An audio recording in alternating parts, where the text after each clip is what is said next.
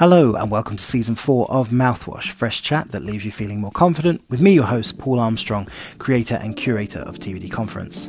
The theme this season is the real future of work. What's really going on with the world of work under the hood? What's changing? What's not being said? We're checking assumptions, checking in on ourselves, and also the future. I spoke with an amazing array of people from Dan Pink to Harvard University professors, TikTok superstars, data specialists, and generational experts, all live on Twitter Spaces. What follows is a recording of that space, so it's more conference call than podcast booth. Sponsors are incredibly important to me, and I am proud to say Ecologi are back, and they planted a tree for every live listener we had. We're over 15,000 trees in the TBD forest now, and you can start planting your own over at ecologi.com. That's spelled E C O L O G I.com. Workplace by Meta also came on board this season. Their familiar features help everyone work together in new ways, and whatever you bring to work to help you be you, Workplace celebrates it. To make your place of work a great place to work, visit workplace.com forward slash human. Check it out, it's very, very cool indeed. Make sure you never miss a moment of mouthwash by signing up for the newsletter over at mouthwashshow.com. And you can also get a text alert over at mouthwash.norby.live. Very handy for busy people. Check out all those links in the description too. As with all good podcasts, please share it on a network you trust and leave us a review. It really does make a difference. Please enjoy the show. Hello, and welcome to season four of Mouthwash, fresh chat that leaves you feeling confident with me, your host, Paul Armstrong, creator and curator of TBD Conference. The conference, attendees say, is like TED without the bullshit.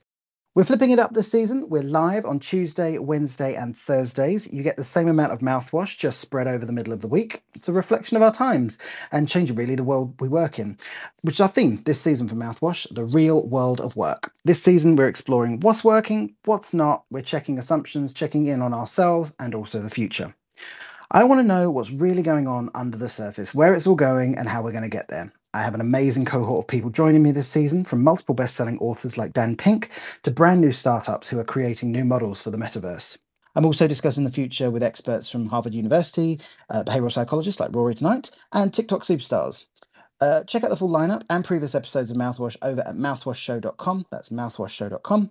And I'm really proud to say that we are sponsored again this season, this time by the smart folks over at Workplace by Meta.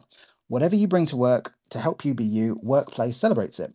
Their favorite and familiar features help everyone work together in new ways. So to play, make your place of work a great place to work, just visit workplace.com forward slash human. That's workplace.com forward slash human. Check it out. It's very cool indeed. Nice bit of tech and uh, interesting to use, certainly in these times. As I mentioned um, in the pre uh, lo-fi haze that we were all in, uh, Ecologi are back, and we plant a tree for every single live listener in the TBD forest. We've got over 1,500 trees at the moment, so we're going strong. But if you're looking to reduce your all your business's carbon footprint, they're amazing. Head over to ecologi.com, start planting your own forest today. That's ecologi.com or E C O L O G I.com. Uh, now's a good time to share the space when you're in the room. Click the round blue plus button in the bottom right hand side of your screen and tell the world you found something good. Everyone you get into the space means another tree in the world, and I think you'll agree that's no bad thing right now. Uh, joining me tonight uh, from London is Rory Sutherland, advertising living legend, Ogilvy Vice President Chairman, and a world renowned behavioural economist. Rory founded Ogilvy Change, behavioural science is his field, and he works with a range of psychology degree uh, graduates uh, to look for unseen opportunities in consumer behaviour. He tries to solve problems that brands and businesses didn't know they had.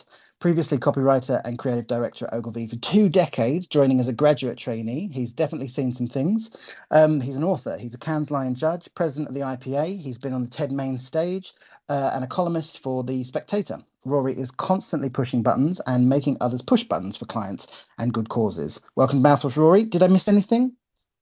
Uh, no, I, I, didn't realize I'd done all that, but I suppose I have. Yeah, I don't know how I managed to fit it in. Uh, exactly, exactly. And a strapping 40 year old and that sort of thing. So, yeah. um, what was the first thing you thought of when you woke up today? Uh, generally, uh, oh my God, because I had a um, a video call to about 150 people in Asia, and my daughter had helpfully cleared away all the equipment from the desk because she wanted it for another purpose. So basically, it was how the hell do I reassemble all these microphones, webcams, and God knows what else? It wasn't a great way to wake up, to be absolutely honest. but did you manage it? Yes. I'm Oh, quite go. good. I'm actually quite good at rigging together. I mean, I've had two years practice, but it's. A, I don't know if you know that scene from the Day of the Jackal, where the chap effectively assembles the gun from his crutches. You know, um, but I've got quite good at effectively rigging up video conferencing equipment in the strangest of places. I'm doing this actually. I've got a kind of Shure MV88 microphone perched on top of a mobile phone on a stand. Um, I, I have to say, I, I, I rather like video. Con- it's a bit nerdy and sad, isn't it? It's a bit like saying in 1988 you're really keen on photocopiers. But I really quite like video conferencing kit. And I'm looking forward to quite a lot of overdue innovation in video conferencing hardware, actually. Oh, definitely. I think there's a lot of people hoping for that soon. Um, lots of the software has been sort of increasing over the last two years. I, I know mm is doing incredibly well. Uh, I'm a big fan of using theirs and sort of virtual backgrounds. Um, I think you've sort of some, somewhat answered it. It sounds like you're a bit of a rem- remote working bod. Is that sort of your office uh, way? I, I always, I always was in a way, in the sense that um, I, I, I, think it's first, first of all, it's worth noting, but that before we become enthusiasts for remote and flexible working, we ought to spare a little bit of time to be highly critical of the open plan office. Yeah, definitely. And my quibble with the open plan office is, first of all, despite a lot of evidence to the contrary, it was sold on the benefits of collaboration and teamwork when it was really a money saving exercise from the get go. But my other problem with it isn't just that it's bad, but it provides no scope for variety. And generally, I think writers, creative people, anybody who, um, I, I don't know if you know that very famous Paul Graham. It's a one page of A4 piece called Maker Schedule versus Manager Schedule. Oh God, yes, it's great. Yeah, it's wonderful. And it's it's a single page of A4 where he makes the point that managers tend to work to a time frame of you cram as many things into your diary as you possibly can and you flit from one thing to the other very quickly and that therefore provides you with a sense of accomplishment. But there are large numbers of jobs, i any anything I think remotely original um, uh, anything that requires sort of deep concentration, writing, for instance, where it's not a question of the time you have available. It's the, it's a question of having long swathes of uninterrupted time. And I think he quotes Dickens at the top of the article, where Dickens points out that a single engagement can basically fuck up a whole afternoon. Okay, obviously Dickens doesn't use precisely those words, but the point being that if you're in a kind of maker schedule, not a manager schedule, um, the reason you get irritated if someone puts a 15 minute meeting in the middle of the afternoon is that isn't a loss of 15 minutes, that's a loss of a whole afternoon. Yeah, And D- David Ogilvy, interestingly, when we first went into lockdown and everybody was going on about how on earth are we going to do this, I made the point that David Ogilvy very forthrightly said in one of his books, I never write anything in the office, too many distractions.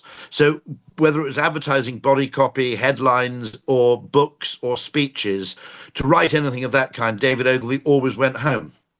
Yeah, I think it's difficult in general focusing in the office because there's notifications, there's meetings, there's pings going off on every single other people's um, devices. One thing I talked to uh, Tim Leeson earlier in the survey um, series. Uh, he works for Leesman Index, which is a big, you know, database of data about how the world of work is actually working, the the, the real world. Uh, Mm. And we talked about productivity, and I said to him, um, everybody seems to feel like they're productive, and 63% of people say that they are more productive when they work at home, but actually, no one's been able to prove it. No one's been able to say, actually, yeah, our work put is 63% better than it was when you're in the office. And so there's still that sort of myth around that productivity. People may feel better, they may even produce better work, but no one's been able to seriously prove it at the moment. Um, have you ever seen or have you got any thoughts around that? it, it, it's very difficult to um, disentangle productivity from merely fe- feeling busy. And I do think that in anything where you've got a, for example, if you have to write 500 or 1,000 words of reasonable quality prose, uh, what is very noticeable is you'll have moments where you are super productive, where the words more or less go straight from brain to page or brain to dictaphone. And I'll come on to that a bit later, perhaps. Um, big fan of uh, voice transcription. Um, and there are other moments where you basically spend three hours dicking around with an opening paragraph. And John Cleese, in his book um, Creativity, a Short and Cheerful Guide, makes the point that uh, this variance in output is effectively unavoidable. It's just a quality of doing anything worthwhile that you will be slow for certain moments, certain moments will be entirely wasted, other moments will be unbelievably fruitful, and you simply have to come to accept it. Mm. That actually, uh, if, you like, um, judging, for example, when I wrote a, a couple of books, judging writing output by kind of Taylorist measures doesn't do the job you know, the idea that output is proportionate to time spent is absolutely not true. Funnily enough, I'm a huge fan not only of flexible working, I'm a massive fan of working on trains. That there are certain places uh, where you can just find yourself being spectacularly useful and productive for reasons I don't fully understand. Is that your flow state then? When you're I, have always, yeah, I've always wondered what it'd be like. I've never been on a cruise ship. I've always wondered about what it'd be like to try and uh, maybe I'll do that when I'm a bit older. That if I've got to write another book, I'll just go and book myself onto the, uh, uh, you know, the Achille Lauro or something for some three week tour around the Mediterranean and see whether it works or not. Um, but but I, I do find trains are quite good, and flights can be very good for a flow state. Uh, they can be completely the opposite. But I, I, it always intrigues me this because this idea, effectively, of tr- you know of trying to make a creative process uh, kind of efficient and what you might call uh, effectively delineating in advance how it will actually pan out strikes me as just fundamentally mistaken. It doesn't work like that. Um, and you know, uh, you know, pe- people always want to pretend that it can. Um, I didn't think. I didn't think in a way. I think part of the creative process is no process. Let's that, talk about that, um, sorry you finish off. that you have to you have to free yourself from the idea that there is absolutely a fail-safe technique and accept the fact that actually the way john cleese puts it is it, nobody when they eat food thinks god this is only 50% efficient because half the time i'm moving the fork away from my mouth and if you're producing anything of worthwhile imagination or originality, it's no good to think that the dicking around on Wikipedia or the distraction or the wandering off and making yourself a cup of tea is actually detracting from the process. It's probably part of the process, to be honest. Mm. Um, you mentioned when you first started out uh, that there were some people who were not sure about how it was all going to work over at Ogilvy. How do you think um, uh, what do you call it? Ogilvy's pandemic response was when it was handling the pandemic. What did it do specifically? Uh, there were people who had to go into the office because they were working specifically on pandemic work for, for example, Nightingale hospitals. And um, uh, so a small body of people, sort of skeleton staff, would go into a very distant office. Everybody else was pretty much completely remote. Um, weirdly, my own team had had strange practice in it. Um, I don't think this was prescience on my part. It's partly because I, I live slightly outside London and I'm a bit lazy. But I was quite keen, I was always quite keen on working from home on a Friday. Um, and partly just because if you commute, I don't know if you found the same thing, but if you commute, four days is kind of okay, but the fifth day is really a grind. Yeah. And so well, I was experimenting back in 2018, 2019 with remote work with the team because I thought we would actually be more. Okay, I didn't know what the correct ratio was of co located work and remote or flexible work, but I was fairly confident it wasn't 100 nil. Okay, I would also make the argument what was the point, in some ways, of inventing all these extraordinary location free technologies like the internet, like video conferencing, like what we're doing now, okay? What's the point of doing of inventing all those things if we don't use it to slightly change our actual physical behavior you know it seemed you've got to remember of course i'm quite old i'm 56 so when i started work in 1988 you had to go into the office because the office was where the technology was it wasn't just a question of the people um, in the basement, we had a photocopier the size of a car. Your computer, if you had one, and a lot of people didn't, by the way, wasn't portable, it was on a desk. All your phone calls came into the office. All your faxes, a lot of people probably don't know what those are, but all your faxes, which was the main mode of, of written communication between businesses, all your faxes turned up at the office. You had to send faxes from the office. Um, and actually, um, come to think of it, you couldn't really, except in extremis, make phone make say international phone calls from home because there was no itemized billing, and you'd end up, you know, spending 15, 20 quid. And so you went into the office as much for the technology as for the people. And bit by bit, all of those requirements to all of those technological requirements to move into the office had basically gone. In fact, we'd reached a point where I think most people have better technology at home than they do at work. You know, I'm sitting here next to a 55 inch 4K monitor.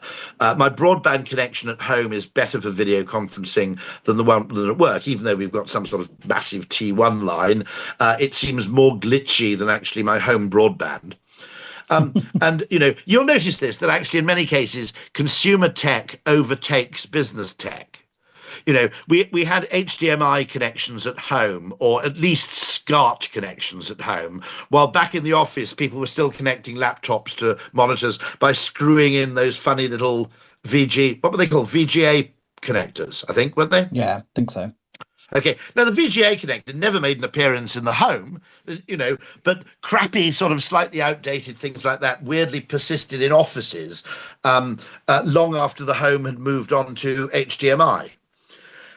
And so it, it kind of interested me. I thought, well, given given that all these technologies now are just as present in the home um, as they are in the workplace you know, I can't think of a technological reason I'd ever go into the office, to be absolutely honest, unless I needed to do something highly specific or sort of professional level filming or something of that kind.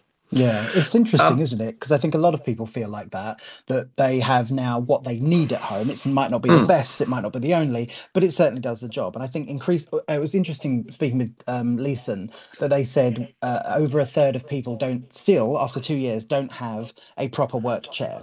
And so you've got all of these sort of opportunities for people to make quite a big difference in their co-workers' lives or workers' lives, and yet it's still not being done. No, no I mean, I, I was pointing out the slight absurdity that actually it was easier at Ogilvy to get approval for a business class return to New York than it was to get approval for a webcam.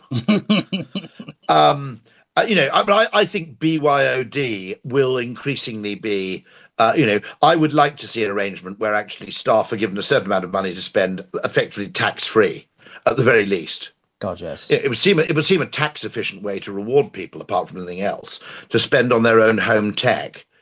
Um, there's some very interesting tech, by the way. I'm, i know it's not fashionable to big up um, Facebook, or Meta, but for example, the Facebook portal um, TV which is a kind of intelligent AI powered webcam that attaches to your television. It's great. and actually, you you bought your parents one. It's utterly yeah, fantastic piece of tech. Yeah, and effectively, brilliant. you have a kind of pretty much HD quality conversation on your home telly. Um, uh, with, with with your parents, you know, so many hundreds or thousands of miles away. And uh, what was slightly annoying about it, I did feel a bit. Uh, it's not often someone says I felt a bit sorry for Meta, but where I felt a bit sorry for them is they brought out this extraordinary bit of equipment, which, by the way, it's 149 pounds standardly if you go and buy it on Amazon. But if you wait for a kind of sale, you can probably get it for 99. And I'd argue it's about 400 quid's worth of tech for 99 pounds okay. In terms of its quality and the sophistication of the way it pans around the room. So you can actually sort of present and talk standing up or sitting in an armchair and it will zoom in on you. Um, and it really is a, a fantastic but every single review spent 11 paragraphs burbling on about the privacy implications okay? And then one paragraph saying it was really an amazingly good webcam. Now I realize there are privacy implications in allowing Facebook to put a video in your home, but A, you can turn it off at the mains, which you can't you can't really turn off a mobile phone, but you can turn off this device. And B, I figured that if Mark Zuckerberg wanted to spy on people, he'd probably have more attractive people to look at than a sort of 56-year-old fat advertising man walking around in his underpants going, Where have you put the sodding remote? You know, I, I imagine that there were other people he'd probably spy on first. So I wasn't particularly alarmed by that privacy privacy aspect of the of the portal. But it is a wonderful bit of. I've also got a a Sony ZV-1, which I use as a webcam as well as as a camera. So I, I plug that in as a webcam, and I think that makes a difference. And I, what have I got? I've got a Rode microphone thing but but I, I think it makes a difference doing it reasonably well. And as a, a wonderful guy who's actually the CEO of Flexport called um, Ryan Petersen, he said that the your webcam setup is the two thousand dollar Italian suit of the twenty twenties. You know, the business status symbol will ultimately be how cool your webcam setup is. Oh God, yeah. Uh, you can only imagine, can't you? People are, you know, very excited about that. It was the bookcase, and now it is sort of like how people can see you on the screen. It's, it's oh, bizarre. absolutely. You know, I mean, on the question of productivity, very interesting couple of questions. Which is, it is really, really easy to think you're being productive when you're merely being busy. Um, and it's also, you know, particularly in creative work, it isn't really easy to what you might call measure productivity or value creation on a kind of hour by hour basis, as you would do with piecework or manufacturing or something of that kind. Um, two two areas I think which always fascinated me. I noticed, particularly experimenting before and after lockdown, that voice dictation is incredibly efficient compared to typing. Yep. That you can speak something like eight times faster than you can type. And therefore, if you've got 2,000 or 10,000 words to write, it's better off to talk it, record it, and then upload it to something like otter.ai, and then use the time you've saved editing. That produces better text actually than typing everything uh, de novo. Um, so it, it, it struck me as very interesting because we feel productive when we're typing fast because we're not we're comparing it to slow typing. We're not comparing it to the speed of speech. That's one thing. The other thing I don't think we notice enough, and this is something that really interests me, is network effects. So the advertising business has historically always been a kind of handshaking business where you have one client at a time and you solve one problem at a time and it's solve once, sell once. And I've always thought there's potential to do a kind of broadcast model of an ad agency, which is solve once, sell many times. Ooh. So what I'm doing now, I don't know how many people are on this call. About it's about 100, is it, or something? How many people you got on? Okay. Yeah, about 100, I think. About 100. Now, someone might very easily say, why are you talking on this strange thing, the future of work? And my argument is, look, if I spend an hour talking to 100 people, it's a lot more efficient than spending 100 hours talking to one person at a time. And it always strikes me as strange that nobody seems to notice that. And we sort of noticed it when Nudgestock had to go online uh, in 2020, and we ended up with an audience of about 100,000 people. Um, suddenly we went, hold on a second, we've been doing this event and it's had an audience of 400, then it expanded and we got up to about 550, 560, 600. We, we were always full, we were always sold out, we were always pretty happy. And then when we had 100,000, we said, shit, that wouldn't fit in Wembley Stadium. Okay. We suddenly compared it to sort of football stadia sizes and said, actually, in a weird kind of way, what's really inefficient is talking to people one at a time. And yet, most advertising activity is doing exactly that. Yeah. You know, I'm, I'm a massive, you know, if you look at what Mark Ritson done, for example, with his mini MBA, um, that business of, uh, you know, effectively uh, you know, producing things which can be consumed on demand at any time and which can be enjoyed simultaneously by a large number of people.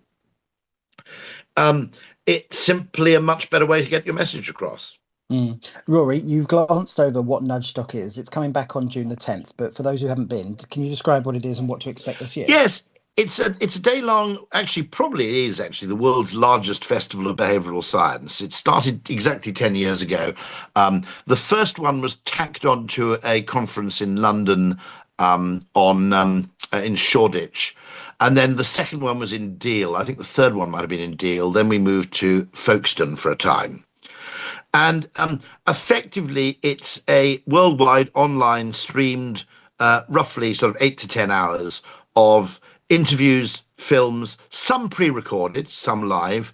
Uh, we like to do everything live, but pre recording both often allows you to get speakers who otherwise aren't free on the day and also actually maintains the sanity of the team producing the show, to be absolutely honest. You know, being able to press, it's a bit like a DJ going, and here is Bachman Turner Overdrive. And you know, the DJ is putting on the bloody um, album and, you know, going off to have a smoke or a piss or make a cup of coffee. And actually, uh, you know, in the same way, it's quite nice to have a few pre-recorded segments. I 100% um, agree. Doing TBD, just, just uh, exactly doing TBD. You understand, you understand that exactly, and um, uh, so, but um, it, it, it's called Nudgestock as an homage, if you like, to the book by Cass Sunstein and Richard Thaler. uh, both of whom have spoken at Nudgestock, unsurprisingly.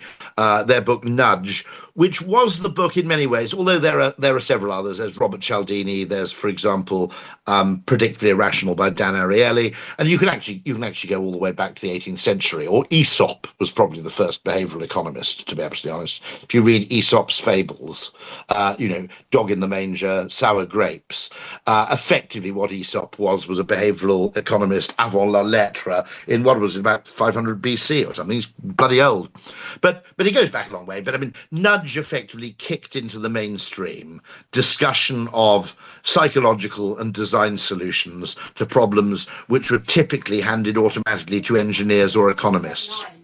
And the tickets are free this year, is that right? I'm pretty sure. Yes, I, I hope we make some money out of merch, and yeah. there are some very generous sponsors too. Definitely. I won't list them because I might miss one or two of them out. But we're also generously sponsored, and um, uh, it's something we do which we find. I think ultimately what we ought to do is monetize it by having a kind of nudge stock privé, where we have smaller, very focused events. Often, I think around. I think there's scope for nudge stocks around specific category problems. You know, you oh, can yeah. have a nudge stock around electric cars, or you can have a nudge stock around vaccine hesitancy. Uh, you could have a nudge stock around, you know, adherence to medication. Mm. Oh, definitely. It, it, does worry me that advertising agencies, of course, because most of the money is at the brand level, advertising agencies have become very, very specialized on solving brand problems with brand communications, when in fact, uh, quite a lot of the problems out there that present the potential for really creative and innovative solutions are actually problems at the level of the category. Um, I, I, noticed something that bothers me actually about electric cars, having just bought an electric car myself. Um, uh, all the attention is focused on range anxiety, and the different brands all compete by boasting about what spectacular range they offer, which almost has the collective effect of publicizing the what is about the only negative of an electric car versus an inter- internal combustion engine car, which is that it you know uh, it takes slightly longer to fill up the tank, as it were, with electrons than it does to fill up the tank with petrol, and that the range generally of a full tank of electrons is rather less than that of particularly a diesel car. Okay. Now, what interests me about that, which I, I, think is a problem, is that I think range anxiety in electric cars is highly relevant if you live in the United States or Canada. Yeah. Okay.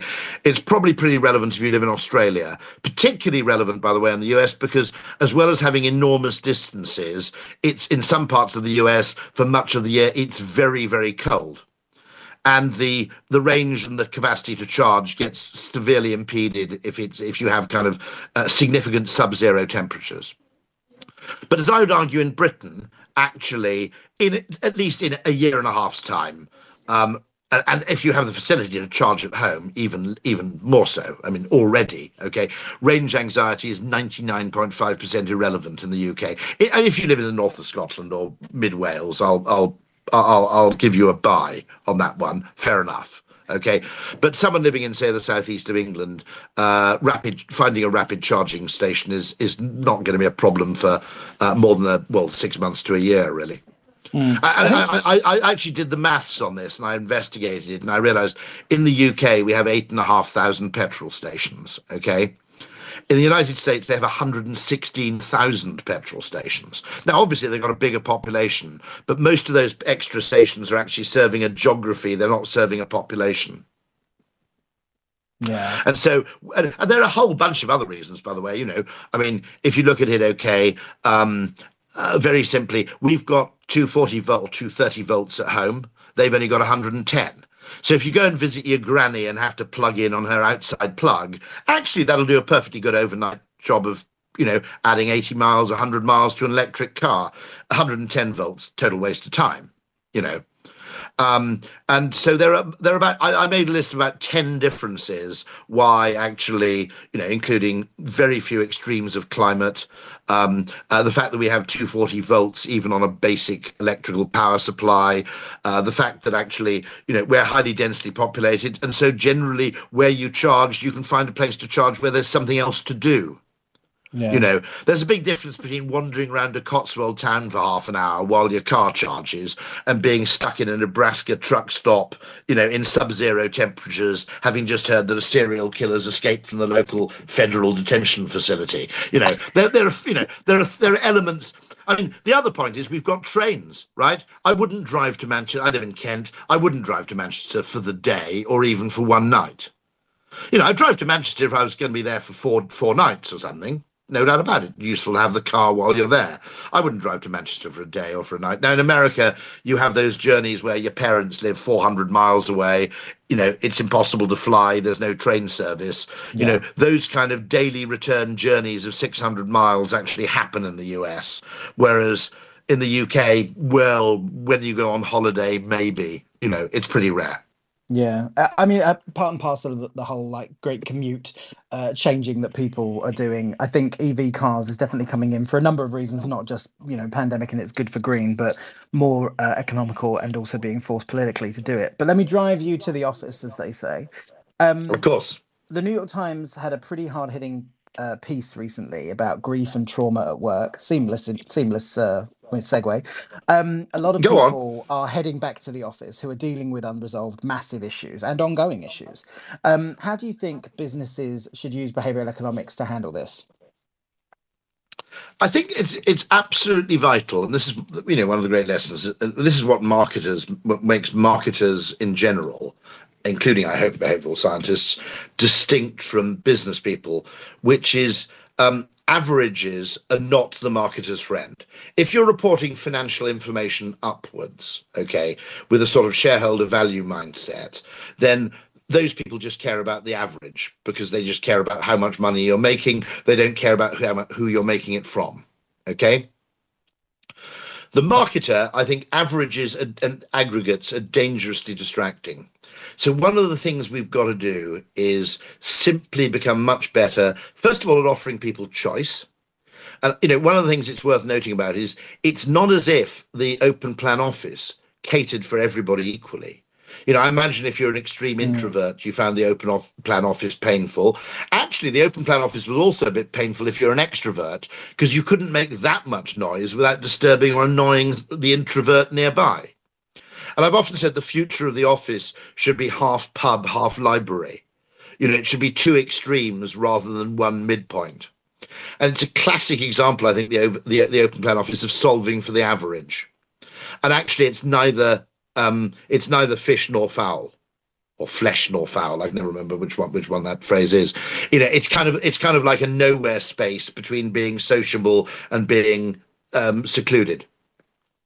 I don't, I don't, think it, I don't think it works thing. now. But but equally, in terms of mental health, I mean, it's worth noting that the the reaction. First of all, people's circumstances are highly, regardless of people's psychology, people's circumstances are massively different. Okay, if you have young children, uh, you know, if you have you know no space, if you're if, if you're in a flat share with a lunatic, right? Being confined to barracks is a very, very different proposition to mm. sitting in timbered country houses or whatever. But also, temperamentally, people respond very differently. A very large number of people, there was a survey by a Dutch employment company where they asked the question, What do you miss about the office? And 53% of people said nothing. okay you know there was yeah. a list with camaraderie bonhomie you know joshery you know all those sort of things and um, there was a list with you know water cooler moments chat sociability etc and those people read all the way through the list and ticked the box at the bottom saying nothing now, I don't think that's quite true, by the way, and I, I, will I will share with all your listeners a bit of advice from Paul Dolan, who is the behavioural economics guru at the London School of Economics, whose advice I think is very good, which is you should probably go into the office one day more than you would if you were left to your own devices. That we're not very good hedonic forecasters. Okay, we tend to default to the option which is easiest up front. And actually, hauling ass and forcing yourself to go into the office one day more than you would do if you were simply allowing yourself to drift is probably a good use of discretionary effort. And you'll probably end up enjoying the day you went in rather more than you expected. Okay, but on the other hand, as I said, we do, I don't know still what the right ratio is, but I know the ratio the right ratio is not 100 0, which is why back in 2018 with my team, it was very interesting because I said, well, by the way, you can all work from home if you like on a Friday, and nobody did. Okay, I realized they were seeing working from home as a concession, as a perk, and they were almost saving it up you know, uh, uh, you know, I'll save it up. I don't want to burn my brownie points by taking advantage of this remote working too quickly, so I won't take advantage of it. It was only when I said, no, no, you don't quite understand. I'd actually prefer you to work from home because I want to see how it works. And very quickly, by the way, when we got quite good at using Zoom, we discovered something quite valuable, which is we started winning quite a lot of overseas business. Yeah. Because previously, you see, in the previous world, effectively it was just assumed that before you would engage in any kind of financial exchange of any depth and complexity that you had to co-locate which meant that if you had a say a 10% prospect of 100,000 pounds worth of business well it wasn't really worth booking two long haul flights and staying in a hotel because statistically it didn't pay Whereas, is it worth spending two hours on Zoom for a 10% chance of that money? Well, pretty much every day of the week. And so, you know, a lot of things did become much more efficient. And I think there's another thing, which is there are a lot of people, in whom I include myself, who can be quite valuable if you bring us into a problem for an hour. And we'd be pretty good for half a day or even a day, but you wouldn't want us on the thing for a week because we'd start setting things on fire or generally messing up. and so the the the, the freedom of of, um, of of for example video calling to bring in expertise or alternative viewpoints or just a diverse viewpoint, not necessarily permanently, but for short, intense bursts, without the general travel costs and commitments and bother that previously accompany that kind of thing, seems to be quite important, in fact. Mm. Let's talk about um, people for a bit. Um, very important part of businesses, but increasingly we're starting to see frustrations of old become either new ones or people are just leaving the great resignation or acceleration, as as a lot of people are calling it, causing yeah, a lot I of keep, issues. I keep reading conflicting things. One person says it's not the great resignation, it's the great reassessment. Then someone yeah. says, well, actually, there aren't that many people leaving. And then you talk to someone in Austin who says we're absolutely flooded with people moving out from San Francisco. And yeah. I keep getting conflicting information. Of course, it's different in the US than the UK. Mm-hmm. Uh, for reasons, funnily enough, stated before. You know, most of the southern half of England, practically stretching as far as Yorkshire, certainly. You know, if you decided to move out there, you could you could travel into London for for a day at a time without it being particularly burdensome. Now, it's yeah. a slightly different order of problem when someone moves from San Francisco to Austin when they're actually a flight away. You know, I can see that being an issue. I have heard wonderful stories of people recruiting software staff and the software staff they're employing refuse to reveal where they live. and well, the reason a lot of people have moved, haven't they? Because they well, they well the argument the argument was they? in part, which is if you knew where I lived, you'd use it to negotiate my pay down. Exactly. So assume I'm living in San Francisco in a lousy apartment that costs, you know, three thousand dollars a month. Okay, or $4,000 a month, when in reality, I'm living in some extraordinary, you know, tropical island where my living costs are negligible. But the people actually said, yeah, you can hire me, but I'm not going to tell you where I live. So that brings me on to a good question, all right? So there is a reality with businesses that they're there to make money for stakeholders, right? They also have a duty of care I, I, to workers. Just to be clear, I don't buy that. I, I do not oh, buy okay. the shareholder. I don't buy the shareholder value movement. I think it's um, it's a Milton Friedman nonsense. Okay, um, so what are businesses uh, which is which is per well, I I think a an intelligent business that wants to endure exists to triangulate and complementarily um, meet the expectations, hopes, and desires of its customers, its employees, and its stakeholders. I don't think the stakeholder has, has any particular prior claim on the value created by a business. I don't accept that. Now, what's weird to me is most of my younger staff are kind of much more left wing than me in certain areas, but they buy into the shareholder value. It's, it's incoherent, by the way. Which shareholder, by the way? Do you mean an algorithm that's holding the stock for three minutes, or do you mean a you know a, a shareholder who's planning to retire on the stock in 10 years time what time frame do you apply when effectively directing activity towards the the value of the shareholder Um, you might argue also that you know the amount of risk at stake for an employee. An employee might stake their entire life's career on a business, whereas the shareholder is merely dabbling uh, in the business for three or four days. Mm. I, I, I, don't accept. I just don't accept it. it it's um, nor does John Kay, the economist. Uh, he thinks partly. Mm.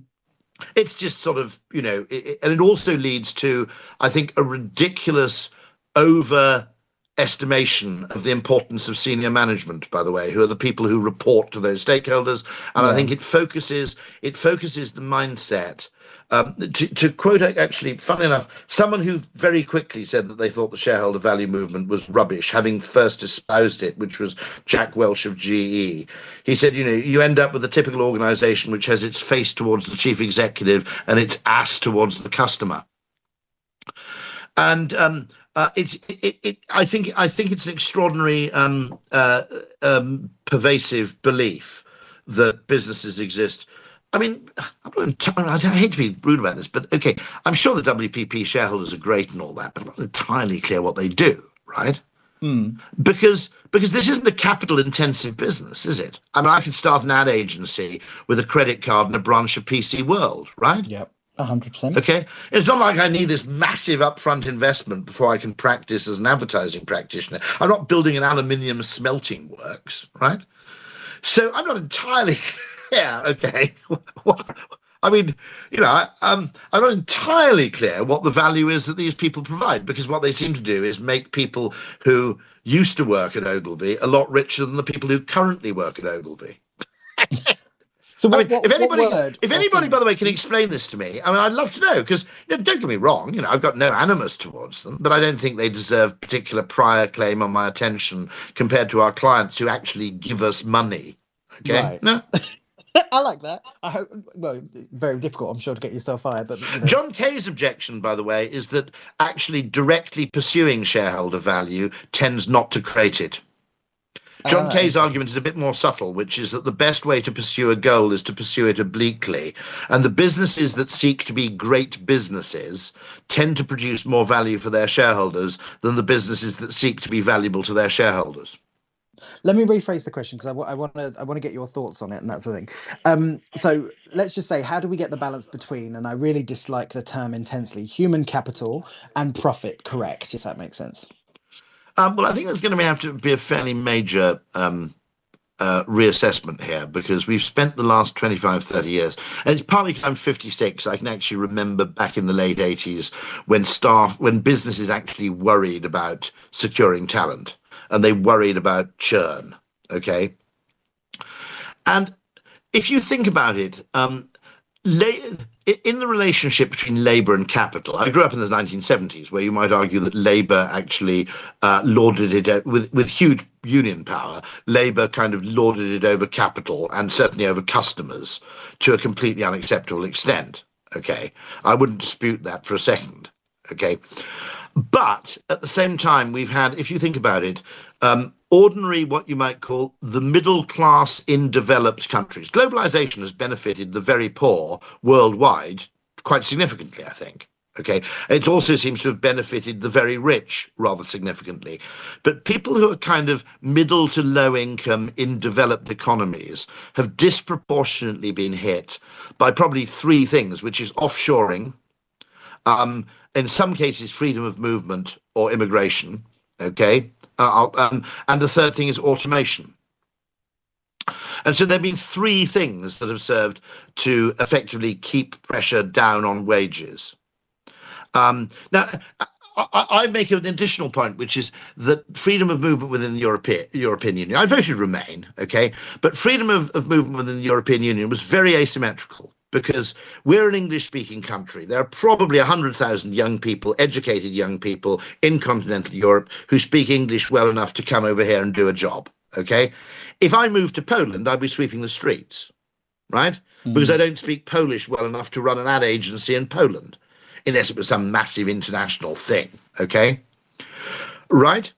And actually, mm-hmm. what happened is for the last 20 or 25 years, I, th- I, think employers have taken employees for granted. And what we see now is a case where, to some extent, the great re- resignation is a kind of office workers' union, informal tacit, unspoken unionization. Which mm. is to say, we're not necessarily going to negotiate for wages, although with inflation that may change. Okay. We're not necessarily going to negotiate for wage rises. But I don't think it's unreasonable for people to say, if I believe, and you can't disprove otherwise, that I can be as productive and as valuable um, leading a pleasanter lifestyle than the one I previously was forced to lead. If I can generate the same value but can actually enjoy a slightly better quality of life or lower non-discretionary costs in terms of commuting costs and um, uh, uh, uh, and housing costs, okay? Now, in a way, that's pure Adam Smith, right? Because yeah. the, the genius of capitalism is that you find more and more effective forms of exchange of value. Okay. I mean, effectively, economics capitalism is the discovery of um, better and better forms of voluntary value exchange between parties. And those parties might be your clients, they might be your staff, they might be your stakeholders, they might be your management. Now, I think what people realized during the pandemic, and I always call this, is that standard labor economics assumes that all you do is you exchange leisure time for pay. Okay. Yeah. And so their model of, of work in, you know, banal economic models is effectively you, you, know you sacrifice a certain amount of leisure which has a value to you and your the reason your pay is called compensation is because it compensates you for the loss of free time but what people may have discovered in the pandemic is that they don't necessarily want more free time they don't necessarily want more money, although that most people do at some level. Okay, but what they also discovered they valued is free when and free where.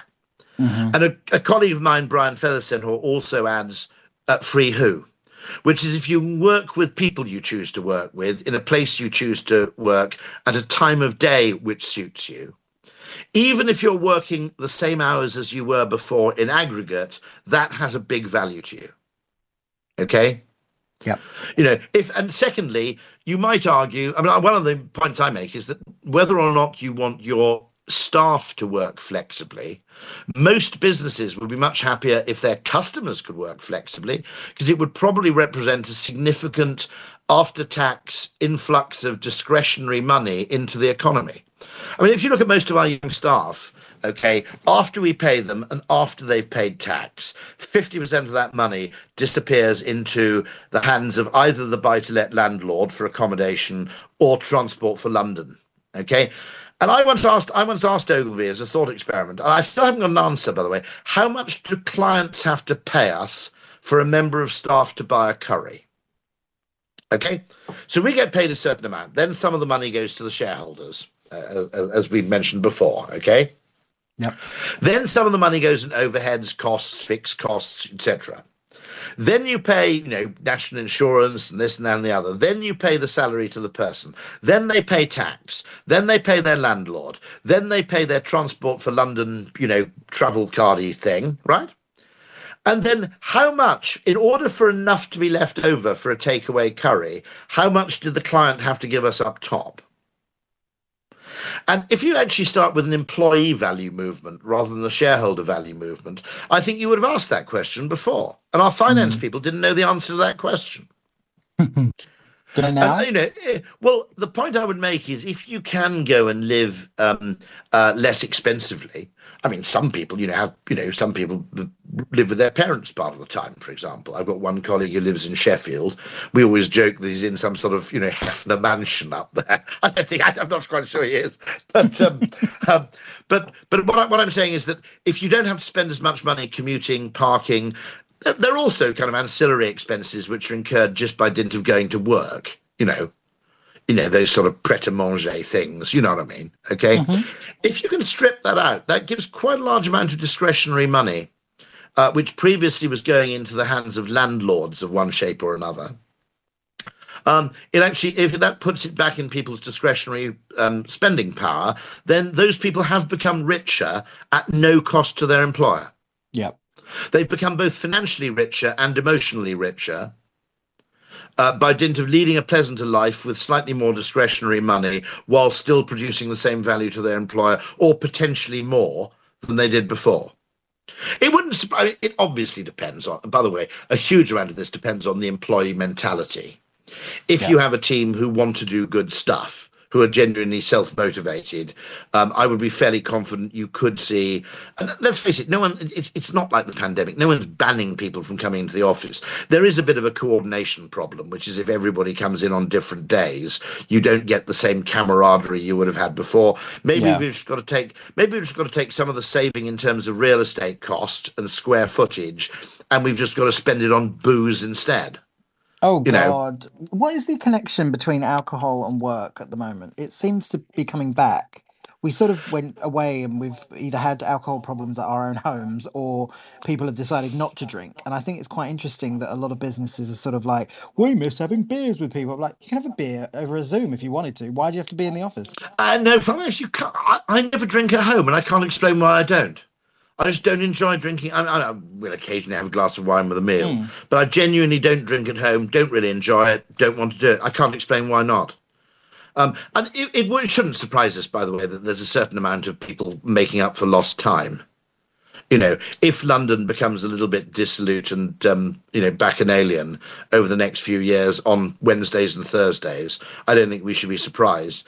I mean, there's a great book, Apollo's Arrow, by Nicholas Christakis, which talks about what happened after the last pandemic, the Spanish flu pandemic. And um, uh, it, it doesn't surprise me at all that some people are sort of making up for lost time or overcompensating a bit. Yeah. Some people, on the other hand, uh, I think will be suffering from fairly major agoraphobia. Yeah, Uh, you made definitely. the point that there were people who had, you know, serious mental issues occasioned either by lockdown or at least what you might call uncovered by the experience of lockdown, whether lockdown created the problem or merely brought it to the fore. Yeah. You know, obviously will vary. But um, uh, this is one thing. It's incredibly, I think, uneven uh, in its effects. And of course, we've got to remember that there are huge numbers of people who can't work from home, that work requires Yeah. their physical presence. That's that. However, I will make one caveat here. I don't want to be the kind of person who goes, ooh, white collar work, it's so difficult. Ooh, I'm so stressed. Because compared to some blue collar work like scaffolding, okay, right, it's not very dangerous. You know, it's not very scary. It's not very tough. Okay Mm. you know on the other hand though i will make a point here which is if you let's say you're a typical sort of blue collar employee okay and you have a commitment you might be a carer for an elderly parent or for a child or you may have other time commitments of any kind you can find blue collar employment um, you know, there are things, obviously, taxi driving is one obvious example. You know, if you work in retail or you work in hospitality, you can swap shifts with people, right? Okay. It is fair to make that point that someone, once they had decided they were basically going into office work or knowledge work, to use Peter Drucker's phrase, um, you basically said goodbye to any flexibility whatsoever. Yeah. Uh, so office work was so. My father used to get his car serviced um, by a guy who had a double first in classics from Oxford. Okay, and, uh, the guy would come Jeez. around to kind of check the timing. And my, fa- my father said, you know, he said, you know, I eventually got to know him well enough to say, well, if you've got a double first in classics from Oxford, you know, wh- why are you replacing my fan belt? And the guy said, I tried office work, I couldn't stand it. You know, I tried sitting behind a desk, I just couldn't stand the whole thing. And um, it is worth noting that there was a homogeneity to both the time and collocation of office work, which, you know, if you hate that, my, my, my father always had the theory that the reason plumbers turn up late is because people who hate living to a schedule tend to become plumbers because they just like the feeling that you can kind of shift around the place. You know, taxi drivers love the fact that you can. I'm sorry about this. I'll just get this phone and sort it out. Go because my children are too useless to do it. needless to say. I mean, where are you? Just while we're always doing that, Yes, uh, um, just uh, everyone the- share the space out if that's good. Just hit the uh, the blue button on the bottom right, and that would be great. And more What, what, people, what, more what have you ordered, or are you eating it there? I will, for the sake of us all, mute Rory's mic. So uh, I'll let Rory know that he's um, muted. But yeah, please share the space out. Um, Rory is an absolute diamond. I've got a couple more questions for him. Then we'll do some Desert Island tweets and then we'll get back. But yeah, I put him on mute. Uh, so hopefully he'll unmute himself and then we'll be back. But yeah, um, thank you all for joining the space. Obviously, we do these Tuesday, Wednesday, Thursday. Uh, we've got amazing group of people for the rest of um, the season as well. So yeah, should be good. Rory, I put you on mute if you've come back. I'm not sure if you're still on the phone. Um, I am yeah. now back. Yeah, there back. we go. No worries. I, I, did. I think I did a decent job of filling there. well, well done. No, no, no. Um, but it is it is worth noting that you could find, you know, if you wanted to become a, you know, secretly, I would quite like to be a lorry driver. I think, you know, although now you have that spy on the cab stuff, so you probably don't have the autonomy that you once yeah. did. But but once you basically say I'm going into knowledge work, any kind of you know uh, uh, you know variance in terms of taste or or cognitive style or whatever it may be, or you know uh, you know pretty much disappeared to a point where I was talking to people in Scandinavia who made the point that they spend effectively for about five months of the year office work takes away five sevenths of their daylight. They go to hmm. work in the dark, they go home in the dark. Okay. Now, you know, the freedom actually to get up early, do a load of work, then do something quite pleasant for two hours in the middle of the day. Uh, one thing, one thing that does suggest to me that greater productivity may be possible is I can't work. I'm 56. I can't work. Funny enough, I just cancelled something after this engagement. I can't work a 12, 13 hour day at a stretch. Okay. But I can do two six hour days with a gap in between. Yeah. So it is worth noting that, of course, by re- demanding people went into the office, uh, you didn't really leave much room for people like me who are massive, massive night owls. Mm. So, you know, my most productive time of night would be typically 10 o'clock till three in the morning. Oof. That's, you know, if you, if you asked me to do five hours work and said, when would you like to do the five hours work? It'd be something like, you know, nine till two or 10 till three in the morning. And by, you know, requiring night owls like me to get into the office at nine o'clock, which means you've got to get up at seven thirty or whatever, depending on how you know fastidious you are about generally you know personal hygiene and so forth. Uh, you know, uh, you are preventing those people from working at their most pr- productive time. Yeah. I have three quick questions. Are you up for some quick fire before you? Yeah, yeah, absolutely. I always like I always like a nice quick fire round. Excellent. All right, surveillance technology from keystroke mon- monitoring. It's an all-time um, high around the world. To what degree do you agree with the statement that COVID has shown us one thing: companies don't trust their employees?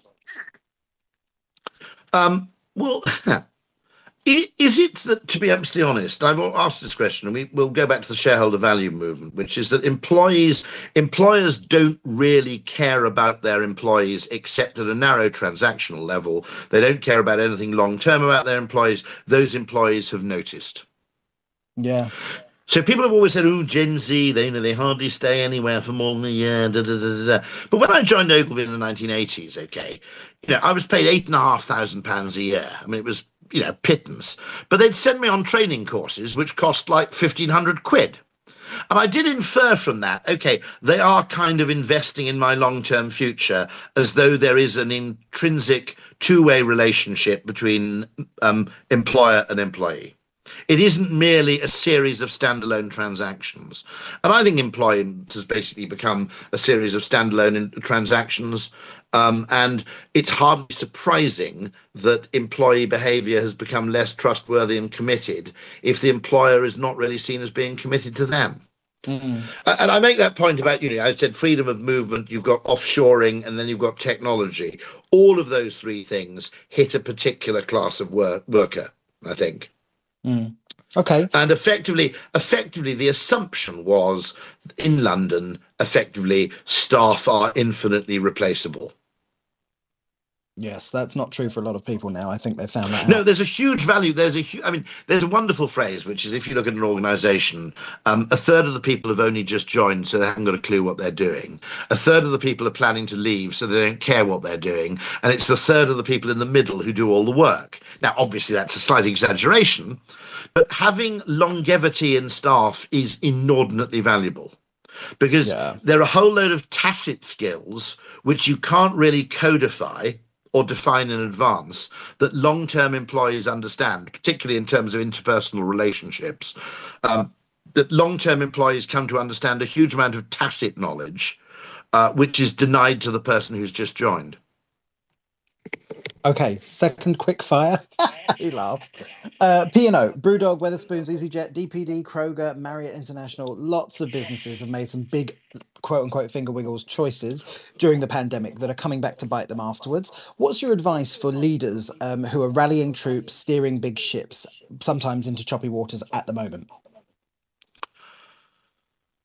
It's pretty difficult if the survival of the company is at stake um, it, you know that you know you get to a point where where there is no discretionary ability uh, to uh, change employees better.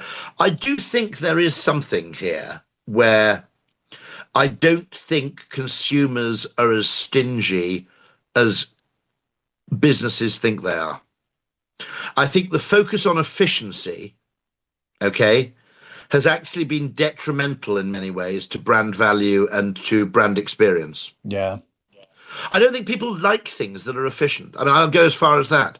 The things that actually convey meaning and that we really notice are the things that happen that aren't, you know, that aren't strictly necessary. You know, it's the, uh, you know, the discretionary act of. I had a perfect example of it today of um, I turned up at the my station to catch. One of the things we ought to mention, by the way, is flexible working doesn't just mean you come in some days, you don't come in some days.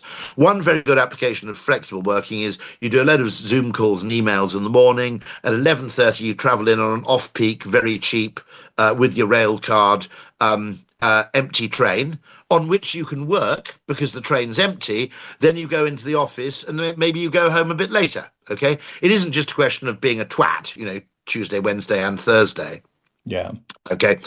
Um, but as I turned up at the station, I was a bit late, and the guy was closing up the coffee shop. Okay, and um, to be honest, he might do this to everybody deliberately. I don't know, but I just shufted round the back and I said, "Oh, you're, you're shut, you?" And he said, "Well, since it's you, I'll make you a flat white." You see, now, that's probably made him about 50 quid because for the next 50 occasions I visit the railway station, I will now feel obliged by a bloody coffee. Okay. yeah. And, and I, I, think you know, we disproportionately value the things that businesses do that are to some extent the things that finance directors tend to hate. And I think I think this focus on sort of defining what it is you do and delivering it efficiently miss, misses a fundamental point about human psychology, which is we kind of, you know, we kind of value the things that you do that you don't have to do. And therefore, I think you know, I think we've created something which is, um, uh, you know, this this idea that um, uh, uh, uh, um, that that consumers will basically defect if you put prices up. I think there are ways in which you can put prices up, pay people better, and actually um, uh, uh, and make the equation work. But I don't think I don't think people versed in sort of business school economics are actually looking to do that. No, I don't either. I think that's a really interesting argument to have, economically speaking, at the moment. Certainly, that's for sure. I'm going to yeah. ask you one um, last question before we do Desert Island Tweets, and I'm asking everyone on the season. What's your take on the metaverse and the world of work? Are we all going to uh, be avatars? Okay, well, well, well. Oh, let, okay. Let, okay, okay. Uh, let, us just metaverse. Very interesting. Keep it watching on it. Absolutely fine. Very interesting. Might be might be total bullshit, by the way. Might be absolute and total bollocks. Okay, but let's. There's a tendency for futurologists to always talk about things which are five years out. Yeah. Okay. And my argument is look, we've got a whole load of technologies like, for example, video conferencing, okay, uh, which we have to wrestle with right now. There is the potential yeah. to completely reinvent the international advertising agency network around this technology and completely change our processes to make better use of the fact that co location is no longer required. Okay. Yeah.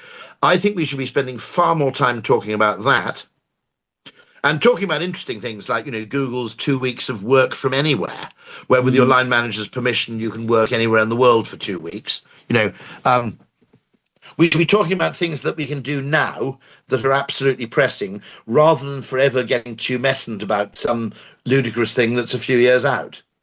You know, and I, I do find marketing unbelievably faddish in that, you know, once something like the metaverse or NFTs just becomes kind of the latest award winning thing then Yeah. the extent to which people will sort of jump at that. By the way, we should explore them. It's very healthy to explore them.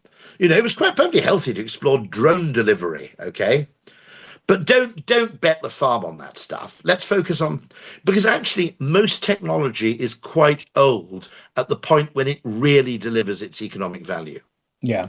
Electrification really took 50 years, 60 years before it actually, you know, became really, really valuable in terms of uh, manufacturing productivity, um, but rather than just being useful.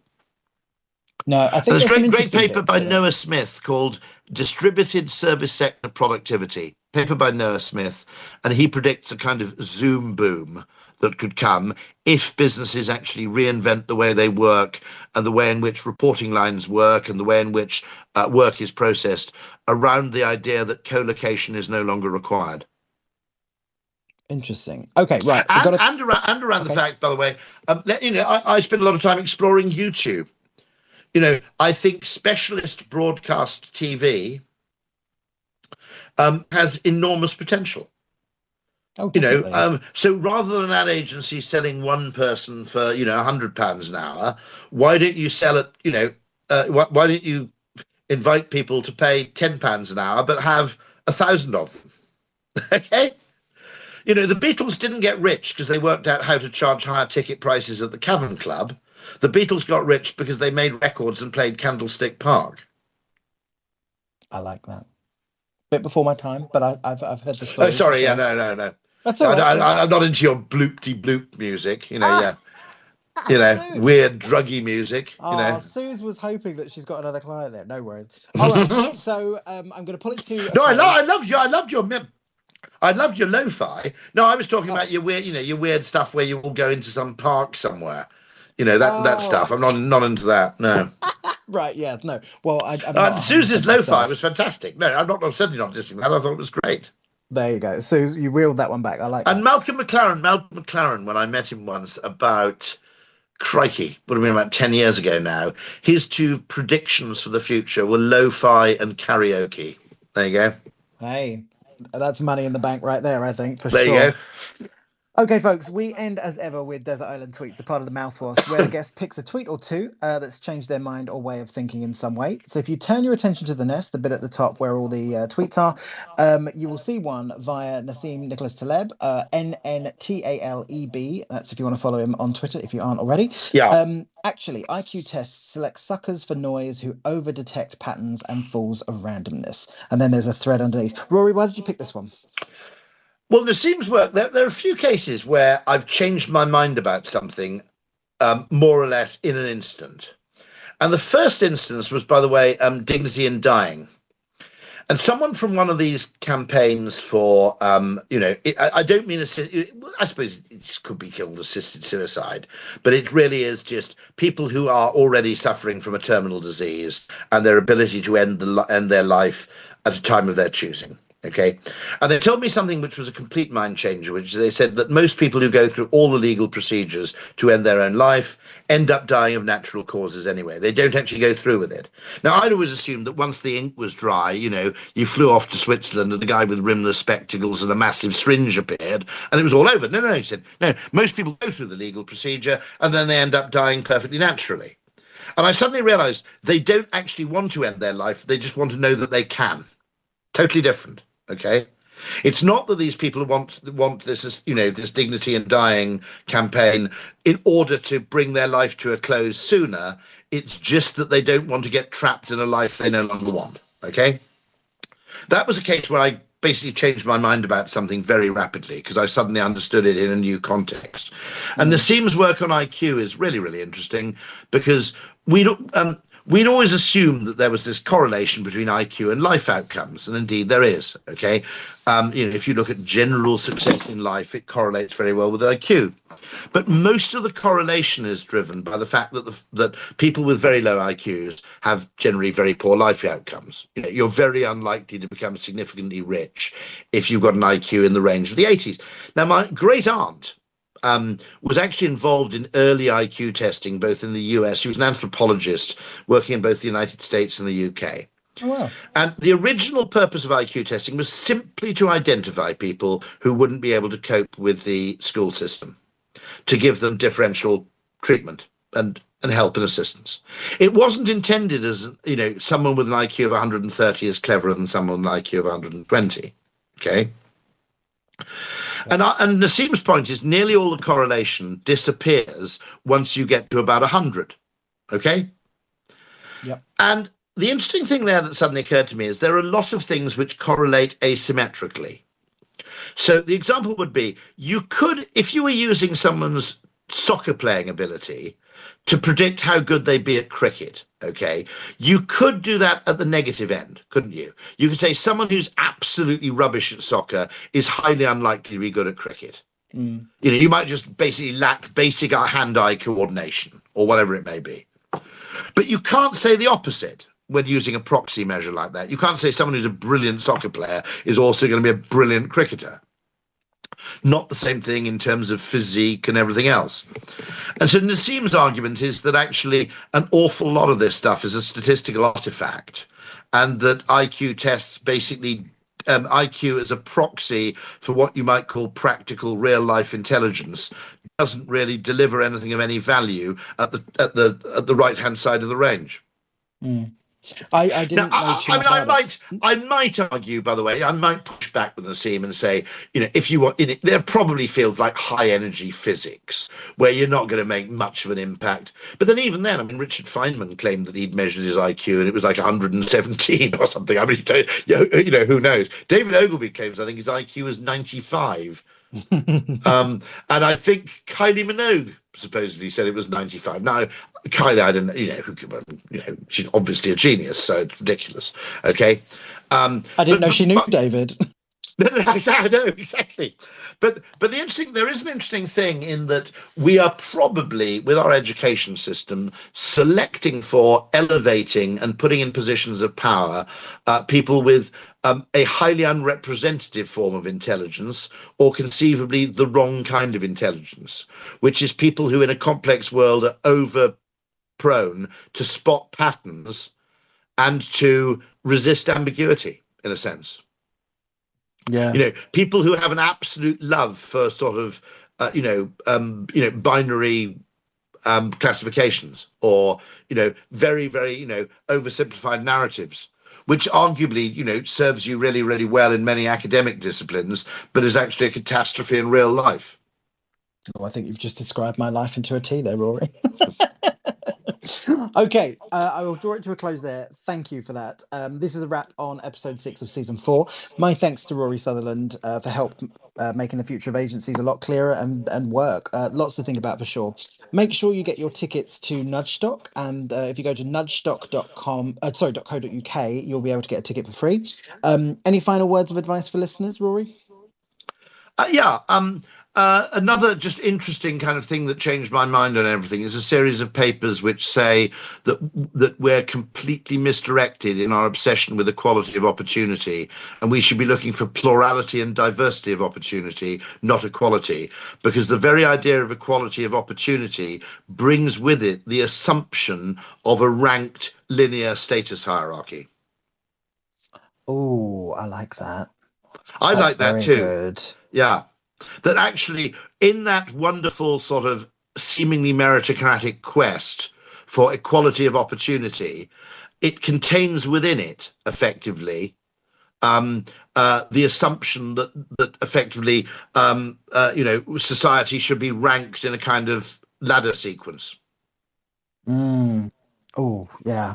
I'm going to replay that and I'm going to think about that and find out more. yeah, I mean, I, I still think about it quite a bit from time to time, and occasionally I forget what it means, and I have to kind of uh, reboot my brain into understanding it again. But I think it's a really, really important point. Yeah. Okay. Up next on Mouthwash is Dr. Tessa White, TikTok's job doctor. Uh, if you haven't seen her, check her out on TikTok. Over half a million people, young and old, follow her, and she is changing how people negotiate, resign, get raises, and manage up and worn out multi generational teams. Um, we're going to be talking about a lot to do with things like managing up, managing out, the great resignation, and a lot more besides. So I urge you to tune in for that. It's next Tuesday for people uh, who are listening uh, live, and it will be on the podcast in a month or two. But never miss a moment if you head over to mouthwash.norby.live and you'll get a text so you never miss a minute of any mouthwash as well. There's also all the information you ever want if you go to mouthwashshow.com. Um, a big shout out to, to Workplace of Meta for sponsoring the show. The easy to use features make work feel more familiar, as well as helping everyone work together in new ways. Find out more by simply going over to workplace.com forward slash human. That's workplace.com forward slash human, and you will discover more. Um, I am a firm believer that uh, you do not remember the days, you remember the moments, and I hope this has been one for you. I am Paul Armstrong. This is Mouthwash. Listen in again soon for more fresh chat that leaves you more confident. Thanks for listening to Mouthwash. Please share it in a network you trust and check out our sponsors. Season 4 of Mouthwash was sponsored by Workplace by Meta. The easy to use features at Workplace help people work together in new ways. To make your place of work a great place to work, visit workplace.com forward slash human. That's workplace.com forward slash human. Have a great day.